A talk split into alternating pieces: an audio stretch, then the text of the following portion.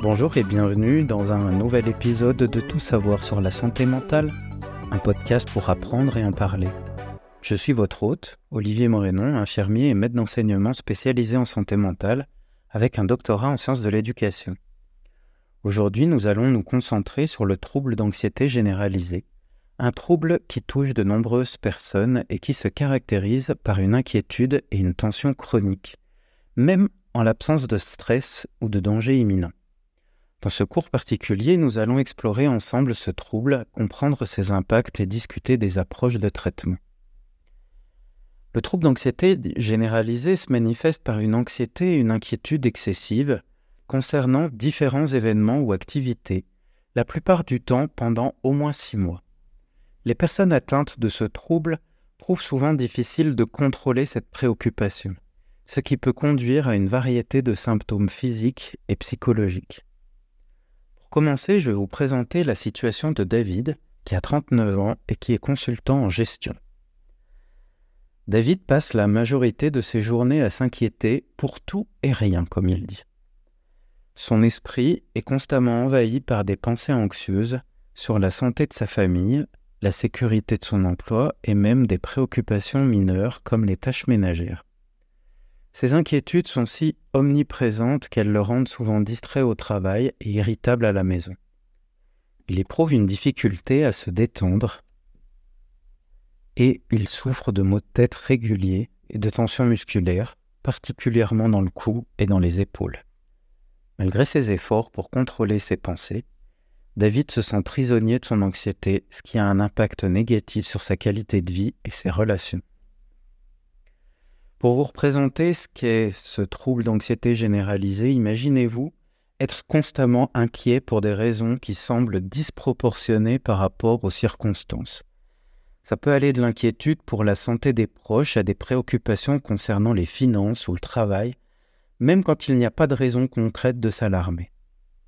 Outre l'inquiétude constante, les symptômes incluent la fatigue, des troubles du sommeil, de la tension musculaire, de l'irritabilité et une difficulté à se concentrer. Ces symptômes sont persistants et peuvent varier en intensité au fil du temps. Selon le DSM5, pour être diagnostiqué avec ce trouble, les adultes doivent présenter une inquiétude et une anxiété excessive la plupart du temps pendant au moins six mois et avoir au moins trois symptômes physiques et cognitifs. Chez les enfants, seulement un symptôme est requis. Le trouble d'anxiété généralisée peut sérieusement affecter la qualité de vie, entravant la capacité d'une personne à fonctionner au quotidien, à maintenir des relations saines et à poursuivre des objectifs personnels et professionnels. Mais alors comment communiquer et aider relationnellement une personne qui souffre de ce trouble d'anxiété généralisée Lorsqu'on aide quelqu'un avec ce trouble comme David, il est important d'offrir un soutien constant sans renforcer ses inquiétudes. Encourager des conversations ouvertes où il peut partager ses angoisses sans crainte d'être jugé. Aider à distinguer les préoccupations réalistes des scénarios catastrophiques peut lui permettre de relativiser ses pensées. La pratique régulière d'activités relaxantes ou sportives peut aussi aider à réduire son niveau d'anxiété générale. Orienter David vers une thérapie cognitivo-comportementale ou d'autres formes de soutien professionnel peut être une étape clé vers son bien-être. Nous verrons dans un prochain épisode comment les professionnels peuvent accompagner des personnes comme David. En conclusion, le trouble d'anxiété généralisée est un défi quotidien pour ceux qui en souffrent, mais avec le bon soutien et traitement, il est possible de gérer ces symptômes et de mener une vie épanouissante.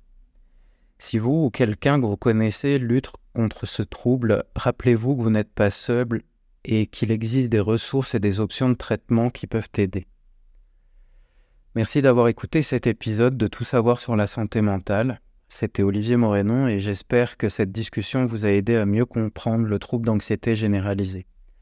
Restez à l'écoute pour plus d'informations utiles et de soutien dans votre parcours concernant la santé mentale. Prenez soin de vous et à très bientôt.